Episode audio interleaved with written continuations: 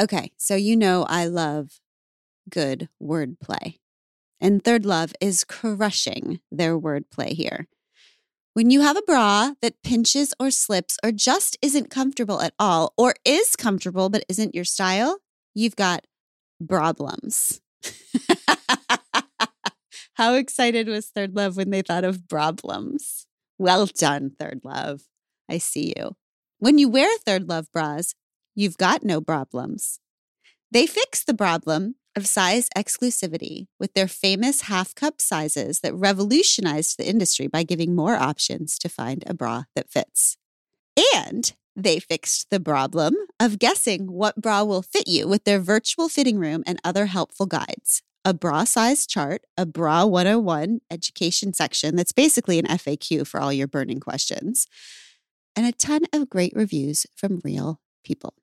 My sister just texted me 99 problems, but pinching isn't one. It's time to get your problem solved. Visit thirdlove.com and get $15 off your order with code podcast15. Think about how delicately you hold your baby, you dress your baby, and you feed your baby. We do that because they're adorable, of course, but also because their skin is delicate. Know this there is only one diaper brand that we recommend to give you the gentle protective care your little one needs.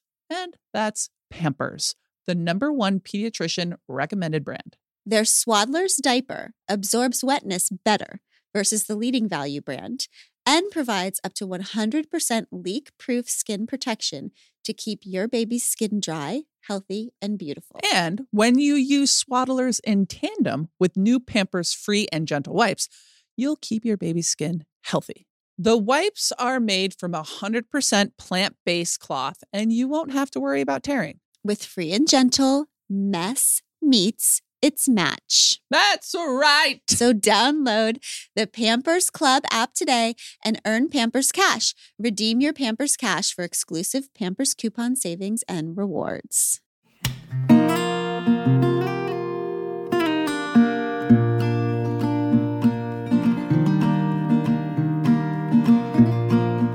We can do hard things, Pod Squad. We have together twice a week, sometimes three times, made it through this year. Oof.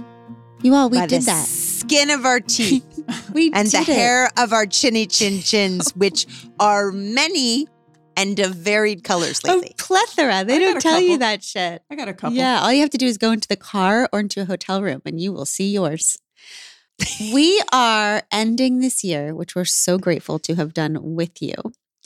And we're going to go back to the beginning for a few minutes because that's kind of fun to do and think about when we started this pod, Oh my gosh. which some of you don't know. I started doing this pod by myself. okay. I- I want you to imagine me doing this pod by myself. And that is what it was like. It was terrible. it was bad. Okay.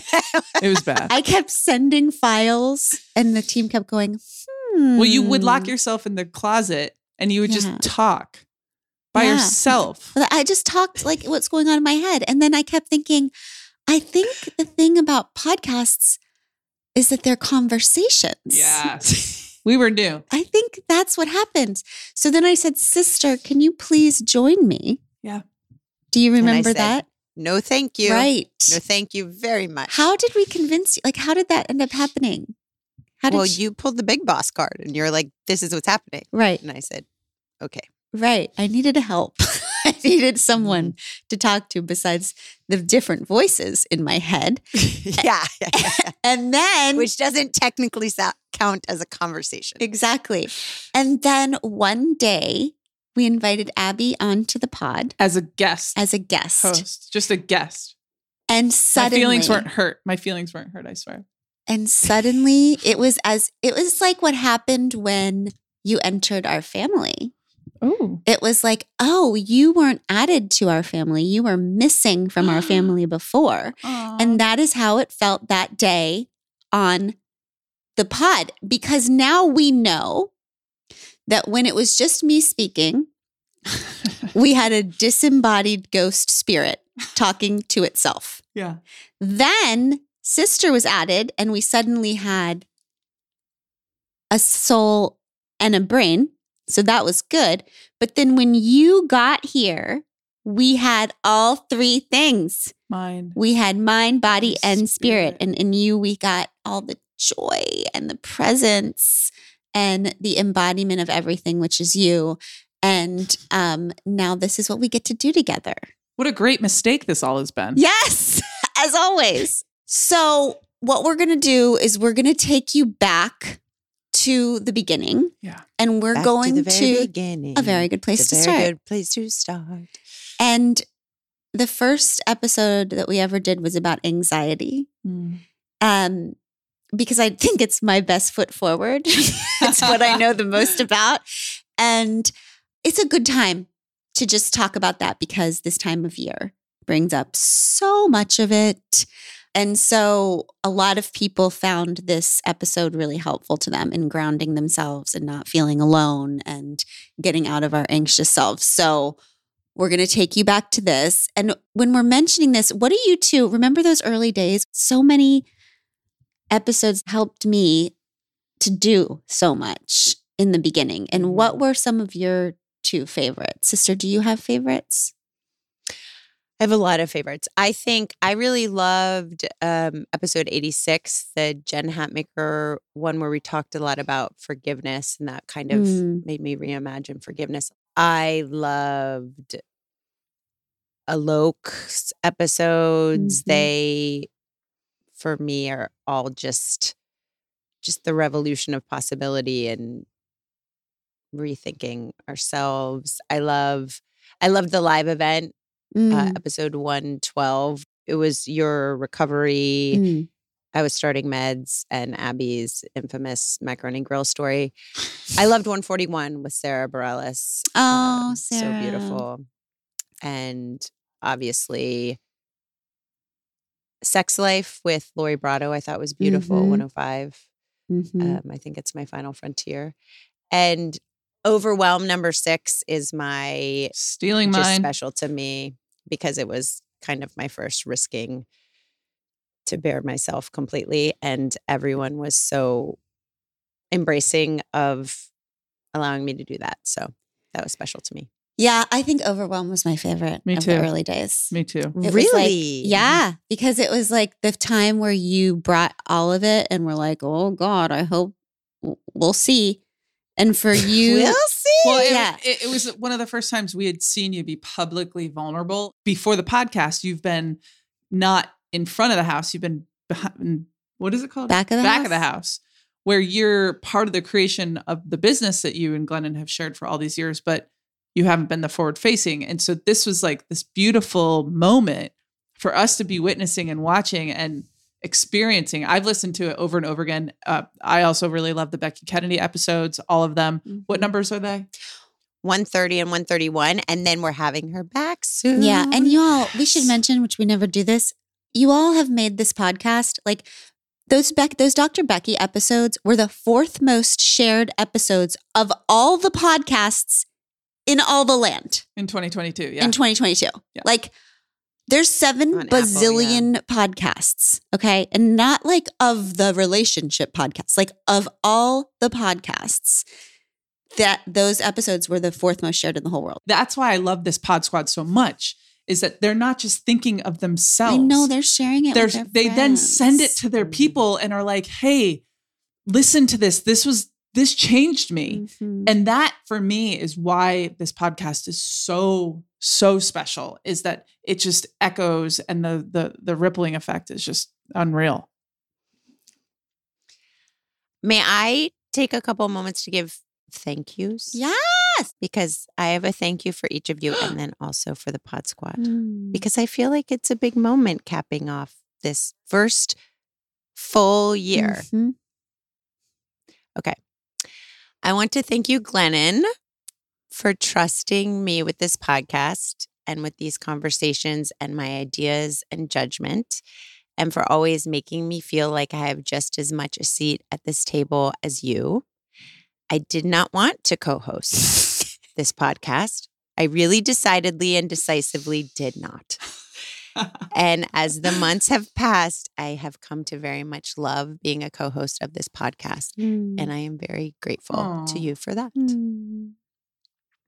Thank you, Abby, for always being so open hearted and humble and real. As Glennon always says, you are not added to this family. You are missing from this family. And you were not added to this podcast before you came. You were missing from it. Aw, And I can't imagine our family or this podcast without you. And my biggest thank you is to the Pod Squad. Very sincerely, the reason I've come to love being a co host of this podcast is because of you. As a woman who was back of the house for over a decade, it could have gone another way because y'all knew you loved Glennon. And here comes regular ass Amanda with my regular ass problems and my righteous rage and my tedious facts and origin of words. And y'all could have said, no, thank you very much. But you have gifted me with your outrageous welcome into your lives and your soul affirming me toos. And you've made me feel like my regular ass life and rage has found a friend in yours. Mm. And it's maybe the most important moment of my feeling seen and valued for something outside of my hustle. You've made Mm. me feel special, really special in all of my regularness. And I thank you. And I want you to know that you are deeply, deeply special in all of your regular struggle and questions and anger and resentments and small joys and triumphs too. That's something that I've learned from this time together. We are all deeply, profoundly special and deeply, profoundly connected. And the more we accept that, the more I think we can change the world together and find joy in it. Aw. Mm. I mean, isn't sister the most furthest thing from regular, that you've ever? Hilarious.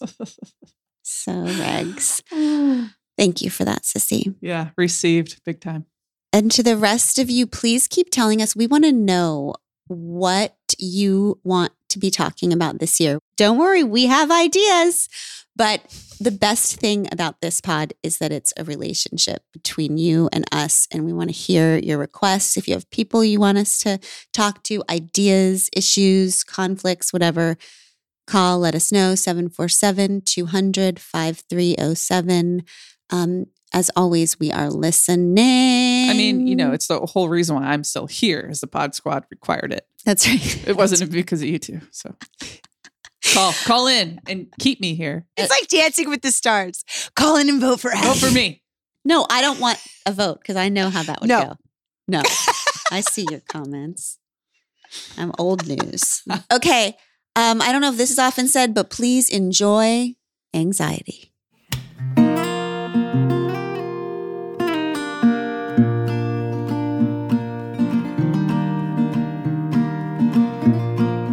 Hi, I'm Glennon Doyle. I'm so grateful to be here and so very grateful that you've come to join me. This is the first episode of We Can Do Hard Things, which means this is the first time I've ever done this. So let me set the scene for you. I'm sitting here at home in Naples, Florida, in my office in front of this fancy microphone that I really hope is working. It's early in the morning, and my wife, Abby, and the three kids are still asleep. I'm in my PJs and I've got a huge mug of steaming hot coffee, which is my favorite thing. My second favorite thing, my bulldog, Honey, is sleeping at my feet. You know, since I got sober 19 years ago, these early mornings have become my very favorite time of day. Because soon the world will wake up and I'll slip right into all of my roles and I'll forget my soul completely, like I do every day. But on mornings like this, just for a bit, it's quiet enough to remember. I think my hope, my great hope for this podcast is that no matter when during the day or week you listen, that we can do hard things will become a time each week where you will remember the you beneath all your roles. So, my kids and I have a word for how I feel right now, which is skited. Skited is how I feel when I'm making myself vulnerable, when I'm trying something new for the first time. It's half scared, half excited. You know, that butterfly feeling. That's how I feel this morning, talking to you for the first time. Scared, but also excited because this feels like a returning, this talking directly to you in this way. It feels like a homecoming for me. Because 19 years ago, after more than a decade of addiction, I found myself freshly sober, newly married, and dripping with children. I couldn't find time in the day to shower, much less to get to the recovery meetings that had saved my life. And I started to seriously panic because I knew I needed those meetings. Those rooms were the first places I ever felt like I could stop acting and just breathe. I needed to hear and speak the truth like I needed to inhale and exhale. So one day the doorbell rang and I answered it with a baby on my hip, of course, and I'm sure another one at my feet. And my sister Amanda was there holding a computer. And she handed it to me and she said, Sister, start writing. And when you write, use the voice you use in your meetings. While you're here, stuck at home with the babies, just go ahead and turn the whole world into a meeting. So, since my sister is the boss of me, that's what I did. I started waking up at five every morning while it was still dark and silent and the kids were asleep. And I'd shut myself into the closet in my bedroom and I'd start typing. And I'd use the voice that I used in those recovery meetings. I'd tell my shiny, happy representative self to be quiet. And I just allowed my wild, original, honest, truth self forward.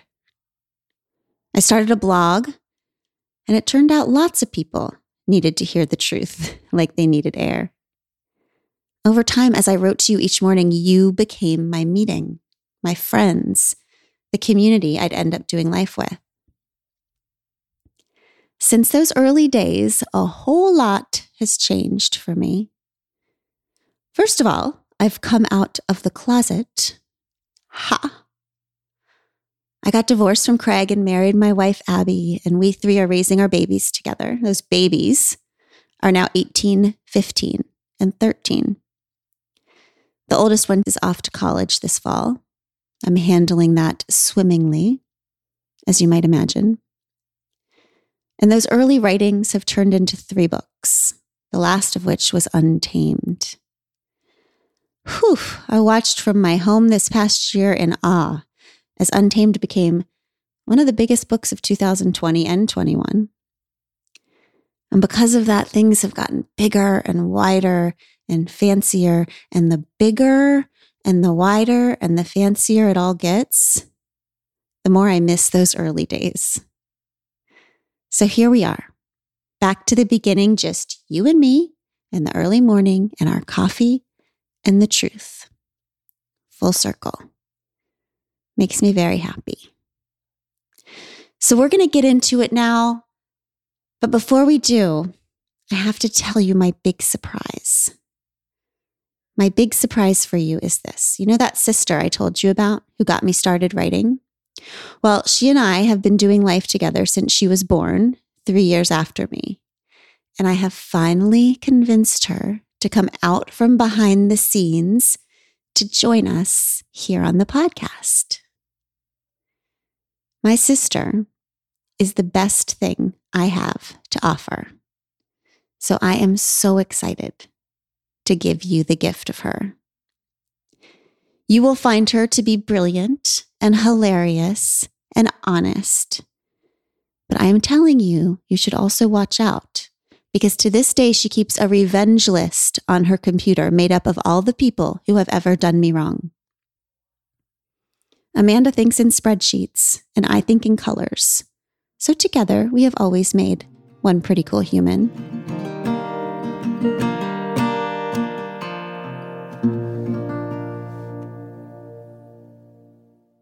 With the 2024 Games in Paris on the horizon, I've gotten nostalgic about my international career. And when I look back, there are a few things I would have done differently to make sure I made the most of my time abroad.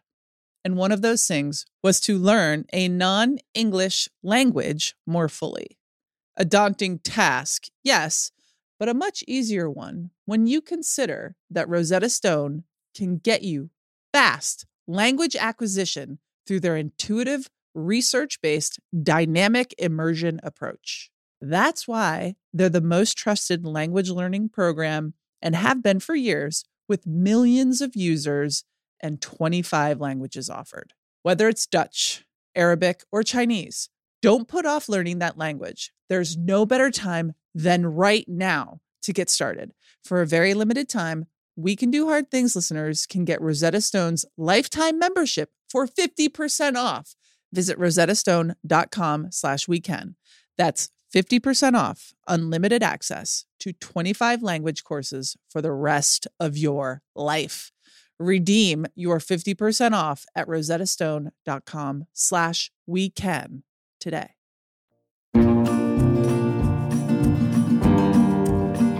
All right, so let's get started. Sister, are you there? How are you feeling? Eh. I'd say since I'm very used to being at the back of the house, I'd say I'm not so much skited as just scared. Okay. So I think that you should bring the hard thing today because I feel like I'm already doing mine just by showing up. There you go. Okay, I've got you, sister. Okay. So, my hard thing that I'm bringing today is the hard thing I bring to every day my anxiety. So, you know about my complicated relationship with anxiety, which I guess has been lifelong. So, I became a food addict when I was 10 and then um, alcohol addict later in life. And I got sober when I was 25. And the interesting thing about getting sober is that I thought that booze and food were my problems. I thought addiction was my problem. Right.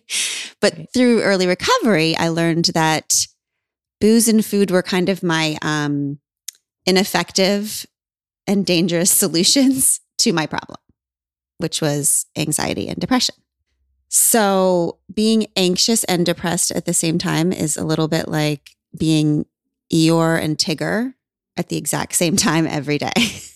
Yep. like, I'm kind of sad always and very intense about it. very, like, I, and, and you know, I have times in my life when anxiety comes in big time or depression comes in big time. But I don't relate so much to people who feel it intensely at some points and and then it goes away completely. I feel like it's kind of a part of me all the time. That I'm kind of always at the foundation of me, I'm always kind of afraid and sad. and I can have all the other emotions. And as you know, I do all day, but sad and scared are kind of where I live. So Right. scared is the anxiety and sad is depressed. Yeah. Okay. Yeah.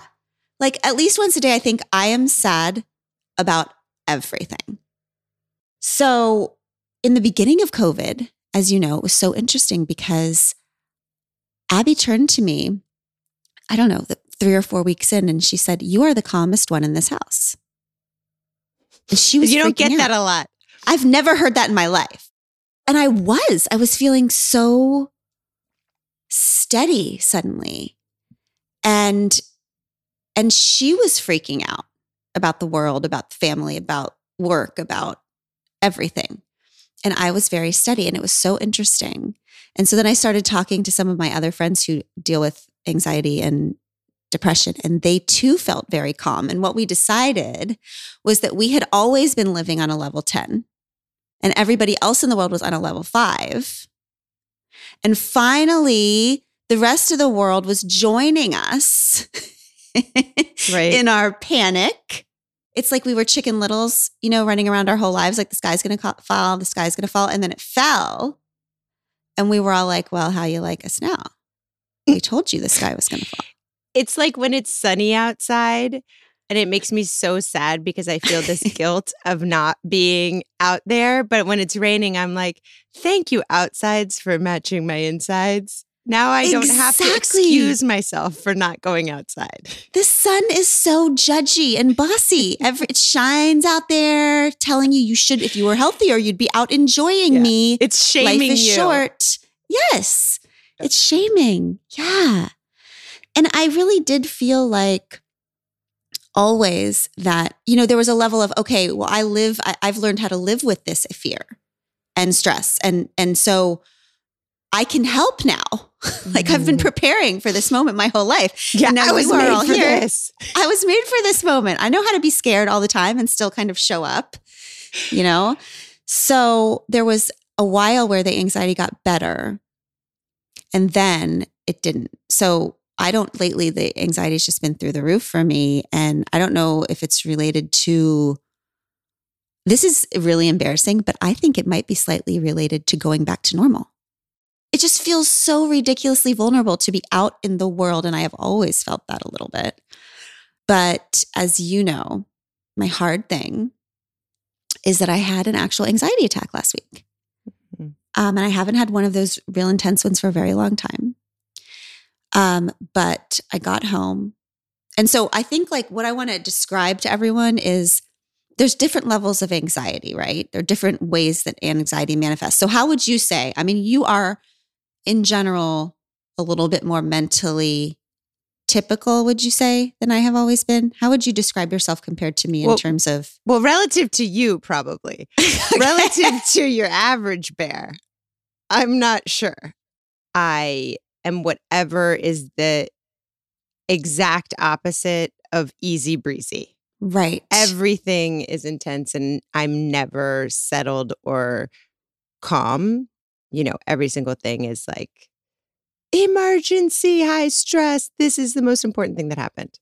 Yeah, and it feels like yours is related the way that I see it. The way I Mhm. see your anxiety and for people who are a little bit more neurotypical is that your anxiety seems to be appropriately matched to the life situation you're in. You have a very very high stress life schedule day. You're in it with two young kids. You run our business. You you have a very very intense life. And so when your anxiety gets high, I can see, oh, that's matched to her circumstances, to what's being required of her. Okay. Right. Right? Would you say that? I would say that, but I would also say that some of it I feel like is just the way we were made. Like I think Yeah. I'm always going to find a way to project manage my life into a whirlwind. Like I mean Mhm. like if some people Yeah. are like why didn't I become a gardener? I would be the most miserable, overachieving, stressed out gardener in the history of gardeners. So I just think some of it is just like personality type too. It's of my own doing to myself. Yeah. Is what I'm saying. I don't feel like there's this external force on me that is shifting me outside of my actual like ambitions and goals and projects that are Mhm. self-imposed. Okay. Okay. Got it. So you think yours is personality driven. I get that. I feel like what I'm trying to explain about the anxiety that I feel like is tied to mental health with people or mental illness is that it feels very existential. My anxiety has nothing to do with what's being required of me. I know stress. I know stress. I mean, I have to do a lot of things. I have big job. I know stress. Anxiety is completely different. Anxiety, so I will sometimes be sitting at a restaurant, okay, and looking at all of the people just eating their dinner and using their forks and talking to their people and looking so calm. And every once in a while, I just want to stand up and be like, Are you all aware that one day, perhaps not too soon, we are all going to die? And so is everyone that, that we love, all of them, for sure, 100%. And you are ordering onion soup. Like, what? It, it blows my mind. That's why you're so fun at parties. I know, I know, I know. Okay. Uh, yes. But what I'm saying is, I remember being little and being in therapy and being diagnosed with anxiety and thinking, okay, maybe I am anxious. Or maybe you just aren't paying attention to what's happening in the human experience, right? Yeah, what's not to be anxious about? Everything. point to it. Point to something that's not to be anxious about. It just feels as if non anxiety is the suppression or the compartmentalization of the actual human experience to me. Isn't it? That's correct. I mean, think about all the things throughout the day. Yes, everyone you love's going to die. Yes, you're getting in a little like tin vehicle that's like a 300 pound tank that and careening down the road, just really hoping that any of these other people don't smash into you. Like it does It's require kind of the suspension of logic to get through all of that. It's true. Yes. Yes, it does. Yes, it does. And every once in a while, I am unable to compartmentalize. I am unable to pretend that what's happening in my life and in and and in everyone's lives and in the world is not happening or is not inevitable. And those are the moments where I freak out. To me, it feels like, okay, it's mental illness, it's anxiety, but but I have this part of me that is a little bit belligerent and wants to insist. I, ah, I don't know. I just feel like it's moments where I'm actually seeing the matrix. You know, like we all have to walk around and pretend that the matrix is not real, and every once in a while it just pops up. So I'll briefly tell you what happened. I came home from something.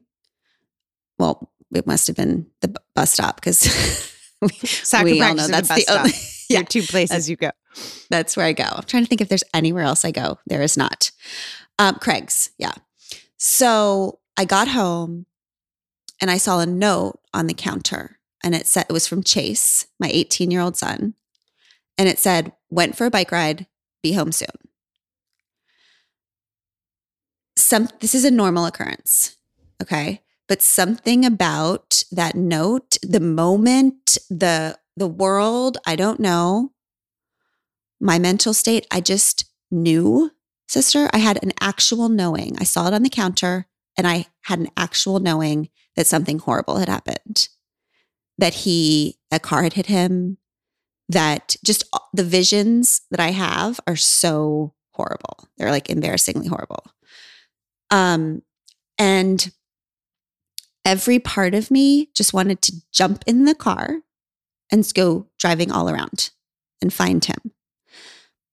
But Tish and Amma, my 15 year old, and oh my God, 13. they're okay, whatever. Their ages change every freaking year and it's, it's impossible. Um, they were sitting at the kitchen table, right? And Abby's sitting on the couch and I'm at the counter. And so my anxiety just completely took over my body. I could barely breathe.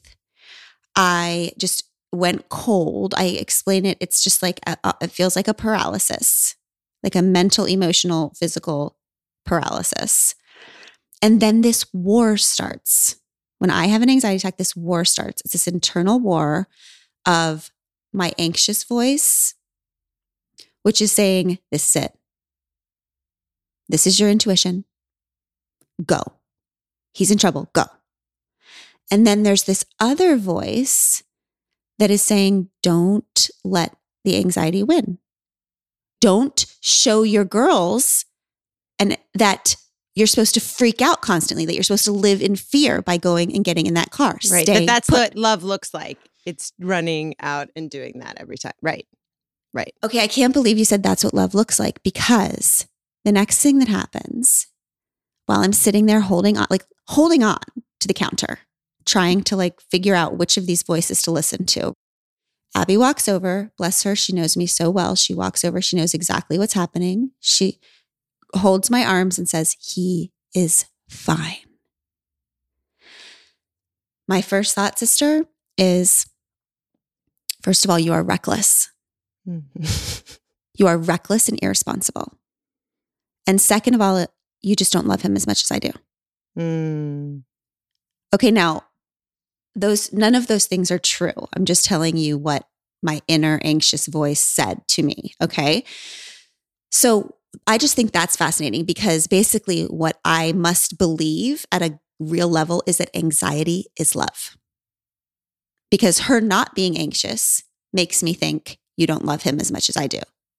If you loved him as much as I do, you would be losing your shit right now because he's because our 18 year old is on a bike ride.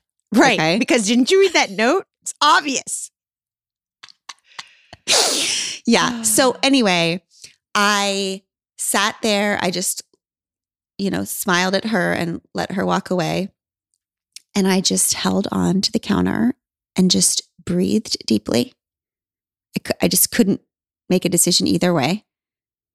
And I just breathed as deeply as I possibly could. And thank God, like one minute later, two minutes later, Chase walks through. Oh, and by the way, I have no idea how long this was. it could have been two minutes, it could have been 30 minutes. Chase walks through the door and I just hug him as if he's returned from war. Right. Okay. Lazarus. yeah. Yes. yeah. And then it's over. It's over. Absolutely back to normal. Your whole body returns. The like Yep. ice paralysis is gone. Okay. Yeah, yeah, yeah. And then um back to normal. So, you know, I and then and then the 3 days afterwards, usually when I ha- when I go into a real anxiety attack like that, not just my normal level of Tigger hypervigilance um cons- general concern about life, but like that kind of thing, then I spend the next few days just spinning about it because it scares me so much that I feel like I have to figure out why it happened and fix it. And then I just remembered actually, I don't have to fix anything. What I'm choosing to understand about those moments are that those moments, they do have to do with clinical anxiety. I am doing the things I'm supposed to do. I'm on my medicine, I do all of my things. And yet, there will be times when the matrix becomes visible to me when I look at a note from one of my children or when I have a moment where I remember that, oh my God, the truth is that I love this person as much as I love this person. That life is as fragile and precarious as we think it is. Mm-hmm. That we actually could lose each other and will eventually. That every time we take any sort of risk, show our heart, leave the house, love someone, try something new, we could fail and we could lose. And that we do it anyway. We still let our children go for bike rides. We still allow life to happen, even though it's terrifying and scary and things could go wrong Right. anxiety in those moments is not a problem that I need to fix. It's an, it's sometimes just an acknowledgement of what love and life and risk are, and that sometimes that is so breathtakingly brutal, as we would say, beautiful and brutal, that you just have to hold on to the freaking counter and breathe. And so it isn't necessarily a conflict between your intuition and your knowing that guides you in all these other beautiful ways. It's just a deeper, kind of more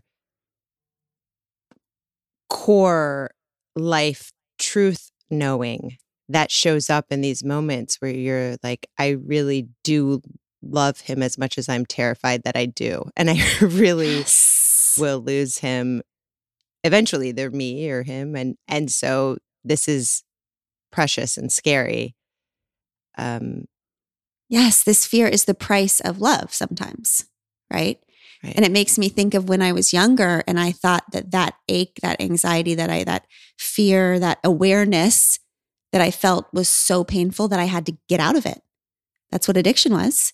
It was every time I felt so afraid or I felt deeply, I just felt like I got to get out of here. I got to get out of this pain. I got to get out of this fear. And I would do it with booze or food or, or a million different things. And it just reminds me of that thing we said in Untamed so much that was like, this is so painful. This is so deep. This is so beautiful. This is so real. So stay. That kind of love, while it's so terrifying when you're paying attention, is the whole point. right Like when I look at it a certain way, that moment in the kitchen was everything beautiful about my life. And I think the the decision to not run and get into the car with Chase to find him, I think that that is the progress of being a 45-year-old woman. I think it's that a few years ago I would have gotten in the car anyway. But it's finally knowing I can't control shit. And what I want my girls to see is a woman who loves so deeply and still knows that she can't control anything. And so she's just going to stay and breathe in these moments. That's fascinating because as as you're talking, I mean, I know you've had so much anxiety recently around Chase, around this this time period, and it's just reminding me of when you were in the mental hospital in high school and you were getting ready to leave and you were so so scared to leave. And then as you're talking, it's occurring to me that Chase is getting ready to leave for college, that Mm. we're getting ready to transition out of COVID. Is it like you're creating in the mental Mm. hospital, there were clear rules. This is how you talk to each other. Here Mhm. how, here's the words you use, here's your schedule, all of those things. And then you were going back to high school, which was this, had a whole nother set of rules that you never really made sense to you. No, Lord of the Flies. And then COVID's of the the same Flies. way. It's simple, right? It's terrible, but it's simple. Stay in your house, wear your mask. It's very clear what should happen. Chase, you know the rules of like how to parent him. You don't know the wild rules about parenting when he's off at college and how you're going to love him through that. It's freaking so true.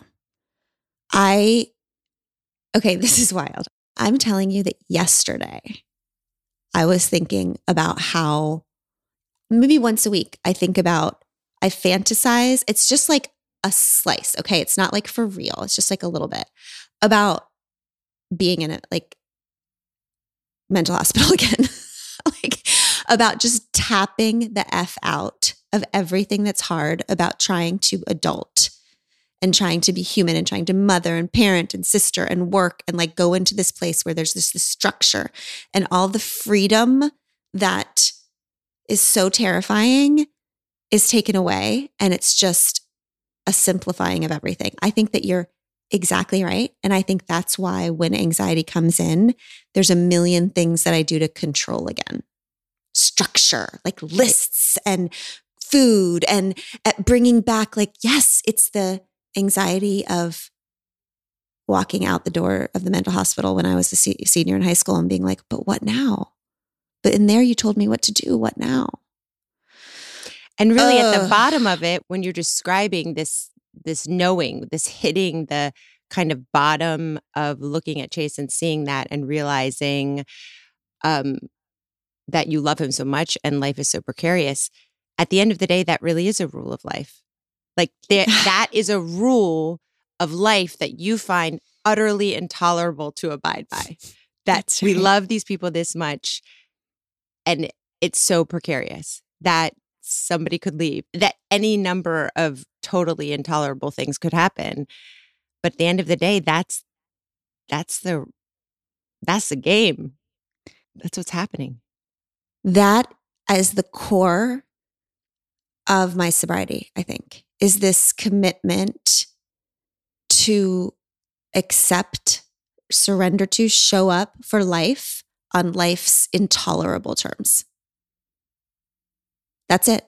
That I'm like, okay, I'll just stay, keep showing up under these ridiculous circumstances where we are loving and risking and we'll lose. Huh. Okay.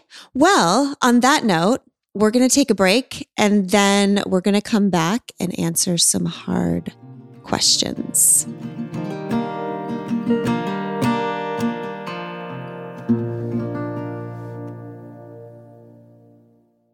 Robert Half research indicates nine out of 10 hiring managers are having difficulty hiring. If you have open roles, chances are you are feeling this too. That's why you need Robert Half. Their specialized recruiting professionals engage with their proprietary AI to connect businesses of all sizes with highly skilled talent in finance and accounting, technology, marketing and creative, legal and administrative, and customer support. At Robert Half, we know talent. Visit roberthalf.com today. Okay, everybody, welcome to the part of the show I'm most excited about because this is when we get to hear from you. We will be taking all of your questions. Sister, what's the phone number? It is 747 200 5306. Bring all of your questions. I will not have answers, but I will have things that I say in response. um, I cannot wait to hear from you. Let's hear these questions. 747 200 5307. Our first question, Glennon, is from Kirsten. Hi, Glennon. My name is Kirsten. My boyfriend has anxiety and I don't understand it, and I don't understand how to help him. How do I support him through this and these episodes or challenges that he is facing? Thanks so much. Mm, that's hard. Sweet Kirsten. I often think that the only thing harder than living with mental illness is loving someone who's living with mental illness. I really do, over the years of listening to people who try to make sense of things in the people they love's lives that can't be made sense of and that can't be fixed. Um, I do think that that's a really, really tough card to pull. I would imagine that that Kirsten um, is a bit of a warrior there. I mean, I can just tell you this one wild time I'm thinking about, and Abby's just like sitting here in the room with me. So this is going to be funny. But I actually had a bit of a, a an anxiety anxiety attack a few years ago, and I was laying in bed, and I just started like breathing and hard and um, and it was so embarrassing for me because it was the first time that Abby had witnessed the weirdness of that. Mm-hmm, mm-hmm. You know, it wasn't just me like talking through it. It was like an actual bodily Physical, right. Yeah. And this is as total aside, but I was having visions of being back in the mental hospital and this like worst case scenario that I go to every once in a while where I'm just left somewhere because everyone's just decided that I'm too much to deal with. Mm. I don't know how to that it's just too exhausting, that it's just too much, that that is like ultimately what will happen. It's it's strange. But anyway, I started breathing heavy and kind of rocking and um Abby held on to me tight. And afterwards I talked to her about it and said I was so embarrassed and she just said, "Oh, this is this is part of this is part of the beauty of you. This is part of the magic." I will take all of this with the rest of it. And she said something about how the deep feeling of everything is not something that she loves me in spite of, but she loves me because of. Mm. So I don't know. I mean, that's a high level of love. And, but I do know that there is so much beauty and there are so many gifts inside of people who have this fire inside of them. And that there is part of it that um, that brings something to the table as opposed to like it always being something that you have to deal with or figure out um, or manage that there are things that we bring to the table that are gifts in terms of the way we see the world in terms of the way we stop the world and say no no no look at that. The way we feel things that other people are not willing to feel and see things that other people are not willing to see and hear things that other people are not willing to hear and so there is a way of looking at it that I think Abby has that I love, which is not just like, how the freak do I freaking deal with this, which I'm sure sometimes she feels, but like, what gifts does this bring to me in my life that I would not have if it weren't for these mental differences that my wife has? I love it. Good luck, Kirsten. And Abby. and yeah, and Abby forever and ever. Amen. Okay, this second question is from Samantha. Hi, G. This is Samantha. I've not been clinically diagnosed for anxiety, but I have many symptoms that suggest I could be. I was diagnosed with OCD in my teens and found that meds were helpful then. But with pressure from my holistic mom, I stopped seeing my therapist and quit my meds cold turkey, and I've not sought professional help since. Living with untreated OCD for 20 years and experiencing symptoms of anxiety have been an uphill battle for me.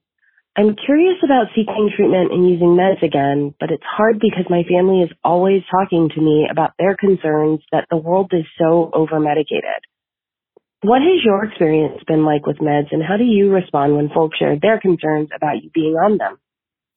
Oh, Samantha. Oh, Okay, well, first, my experience with meds. I have been on meds for a very long time.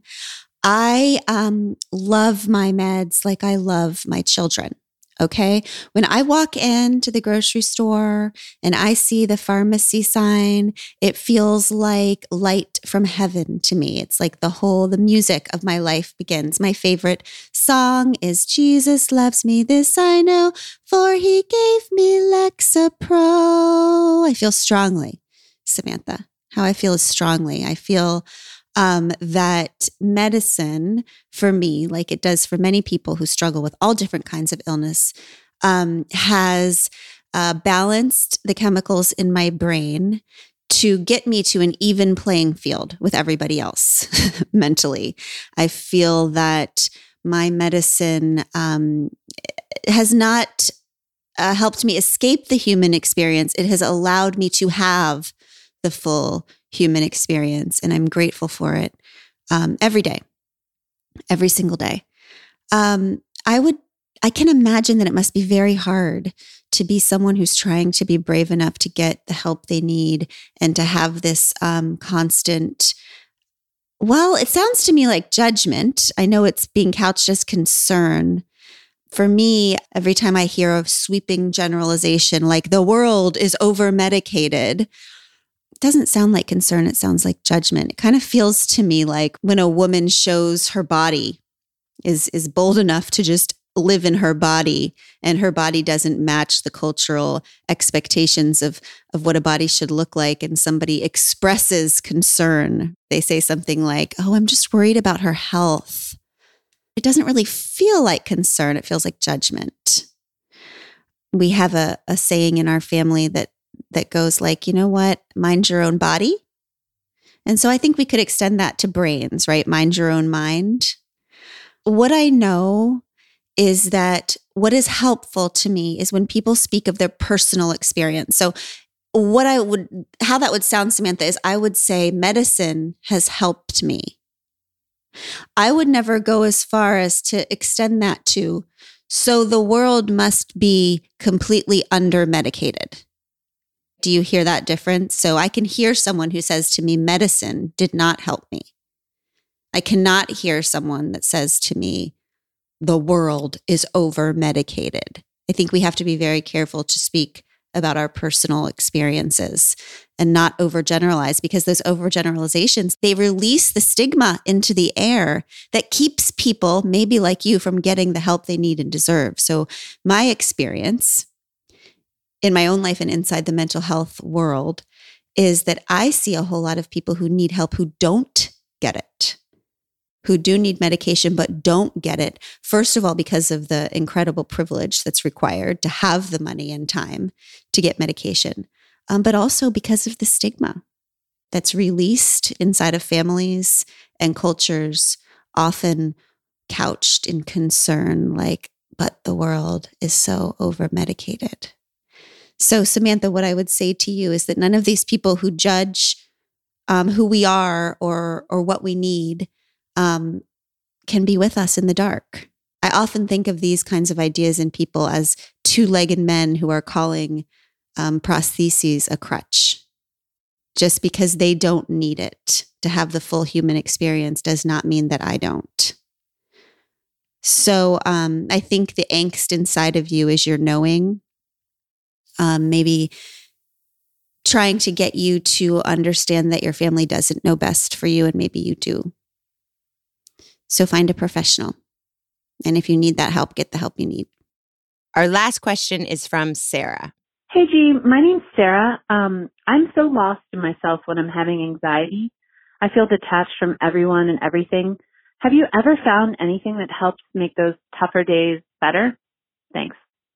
What is her name? Sarah? Sarah. I love your description. Detached. That's so good. That feels right to me. That's, I don't know. I always describe anxiety as like a shaky hovering.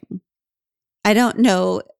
It's like, it's that tiggerness, like the tiggerness of always being too high or too mm-hmm. low. Like for me, the the anxiety feels high and the depression feels too low, but both make it absolutely impossible to access the right level of life, right? Mhm. Which is like in the middle, which is right here, right now, which is in the moment. So if if all of these spiritual teachers are right and joy in life is in the moment, then anxiety and depression steal rob that of us because it's like freaking positional. It's like, oh no, no, I'm not down there. I'm up here. Or I'm like, oh, I'm not up there with you. I'm too low in depression. It's it's interesting. Detached feels right to me. I a couple things that I want to say about that. I used to believe that at some point I was going to figure this out. I think this is like a idea that we get planted in us when we're young that I have found to be completely untrue, which is that we will like work really hard and grow and grow and grow and then someday we will be grown up Right. We're and just- then magically change. So I'm 45. I have finally realized that that is not going to happen. I keep waking up being the exact same freaking person. Like it's just no matter what I do, no matter who I'm really in relationship with, no matter where I move, no matter what my job is, I still, wherever I go, there I am, right? Same, same, same. New year, same me over and over again, right? So, one of the things that helps is to know that I'm not two weeks away from fixing my anxiety, that this is something that I'm going to live with for the rest of my life. Okay. Now, that is not to say that medicine and therapy and spiritual practices and all of those things have not helped because they do. They allow me to deal healthfully with this thing that I have, but I'm also going to have it forever. So I can stop holding my breath about that. Mhm. And the breath is an interesting thing. So, a lot of this has to do, anxiety has to do with our nervous system. So, it helps me to think of this in terms of spiritual stuff, but also science, right? Like, my nervous system is extra nervous, which is what it's for. Okay. You have a very nervous system. I have a very nervous system. So, what I have found, things that help me are things that actually are proven to calm the nervous system. So, I do a lot of breathing exercises. Breathing, I have this one that I learned a long time ago. I think it's called like the box method. You breathe in for five seconds and then you hold it. And it's like I'm envisioning going across a box and then the holding is going down. And then the exhale is going across again and then the holding is going up. And then so it's like breathe in for 4 hold. Breathe out for 4 hold. That is something i've returned to over and over again that actually helps me in a detached freaking out anxious moment for me anxiety is all about not being present in my body it is that detached thing it is that shaky hovering so whatever i can do to get back to the moment to get back to reality. So I have an exercise that someone uh, taught me a long time ago that is like, what can you feel? Grab something. What can you feel? Feel it. Feel your feet on the ground. What can you see? Take in something that you can see. What can you hear? Right? Activating the senses Mm. brings me back into the moment and into my body and out of the spinning of my head, which helps every time. Not sometimes, that helps me every single time. It's interesting. Yeah. And then the one of the things that helps me is this idea of whenever I'm in anxiety, I'm not in the moment. I'm freaking out usually about something that might happen or and so there's this thing I say to myself is okay, I'm in what if? I'm in what if, but what is? Mm-hmm. What is right now? What is right now? So 100% of the time, if I focus, if I get out of what if and I focus on what is, like what is right now, okay, I'm in my house, my kids are at school, I'm, I'm, uh, I'm okay, I'm in my body, I have food, I'm, what is, is always okay. I am always okay in what is, right? So, a reminder whenever I'm in what if to go back to what is, grounding myself in my senses, returning to my breath. Those are the things that help me moment by moment. You taught me that one, and that helps so much because in the moments when I'm spinning with like worry and concern about my kids, it's very rarely, if ever, what is happening in that moment. It's to me what I'm projecting that moment means for their life, you know, next month, in five years when they're adults. And then I'm losing it because I'm thinking, oh my God, are they going to be okay? But really, they very much are okay in this moment. It's mm-hmm. what I'm assuming it means about exactly. them not being okay in the future. It's spinning. It's mm-hmm. all the mm-hmm. spinning. So, all of those are to say that whenever I can get out of my mind and out of the future tripping and all of that and back into the moment right now, whatever it takes to get me back into my body, back into the moment right now, I am always okay. And that will always be true forever, which yeah. is comforting. Yeah. Great right. questions. Great Good questions. job, Kirsten, Sarah, Samantha. All right, y'all. Thank you so much for all the questions. And don't forget to send your hard questions about anything at all. 747 200 5307.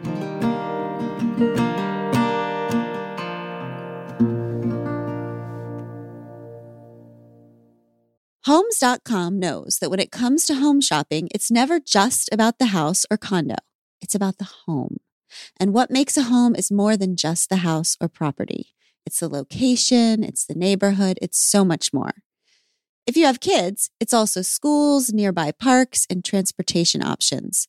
That's why Homes.com goes above and beyond to bring home shoppers the in depth information they need to find the right home. And when I say in depth, I'm talking deep. Each listing features comprehensive information about the neighborhood, complete with a video guide. They also have details about local schools with state rankings and student to teacher ratios. They even have an agent directory with the sales history of each agent.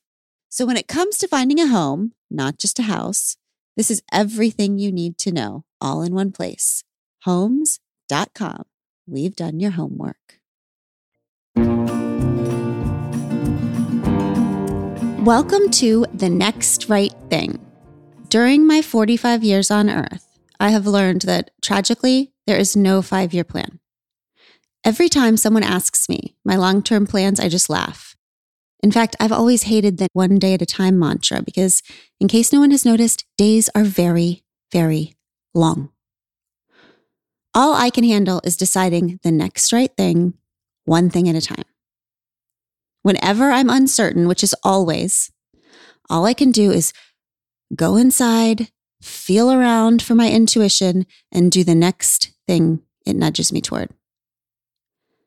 I can't see the whole path, but I've learned that if I just do the next right thing, one thing at a time, life becomes like a yellow brick road. And one brick at a time, I can find my way home. Okay, so my dear friend Allison, who is helping produce this podcast right now, recently told me about this cool thing that she and her friends started during COVID. Every Friday afternoon, she and her friends would meet on a path and they would take a long walk together. And each friend would bring the hardest thing she was facing that week, whether it was in her life or marriage or friendships or work or world, whatever. And they'd talk about it as they walked. And nobody had any answers, just time, just honesty, just solidarity. And Allison said that as a result of these walks, this little group of friends had become tighter than ever, and she had started to feel less alone than ever. And she suspected that this was because they had been friends for so long, but they'd never gotten so real with each other before. They'd never brought to each other the real heavy stuff that, as friends, they were meant to help each other carry. And COVID kind of forced them to share this hard which turned out to be exactly what their friend group had always needed. And that is my dream for this podcast. That it will be like a weekly hard things walk that you and sister and I and your closest people will take together, dropping all the fake and sharing and helping each other carry the hard so that for the rest of the week, we can all walk a little lighter and less alone. So here you go. You ready for your next right thing? Okay. Your next right thing is to build your pod squad. You know how people have book clubs? We are going to have pod squads. I want you to think of a few people that you might like to deepen your relationships with that you might like to get real with. And I want you to send them a link to this podcast. Just ask if they want to be in your pod squad. If you think that term is cheesy, like sister does, then just ask them if they want to follow and listen with you. See if listening together opens up conversations and helps you begin to build deeper relationships based on the messy truth, not surface stuff. So just text them this episode and say, Want to start listening with me? And also listen up. If you are someone who doesn't have a person or people to invite into this journey, do not worry. Sister and I didn't either. That's why we started this podcast. Sister and I will be your pod squad. Okay. To close us out, I have an amazing gift to give you. This is actually a gift from my daughter Tish, who many of you might remember from Untamed. Tish is a deeply feeling person and a musician, and she wrote a song for us. She wrote it after reading Untamed and after learning that her mom was going to start this podcast. And the song is called We Can Do Hard Things. She wrote it all by herself in her bedroom, both the lyrics and the music. She sent it to our dear friend, Brandi Carlile. And Brandi loved it so much that she decided to sing backup and produce it as a gift to Tish and to you for this podcast. This song has already become a personal anthem for me, and it's helped me through many hard days. And I hope it will become our family's Pod Squad anthem too. I give you Tish Melton and Brandi Carlile. I walked through fire, I came out the other side. I chased desire,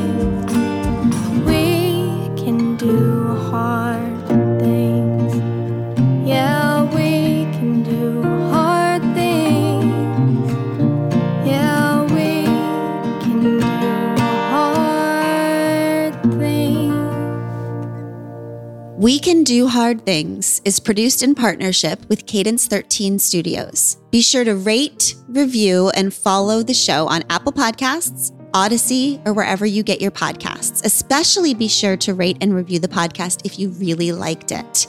If you didn't, don't worry about it.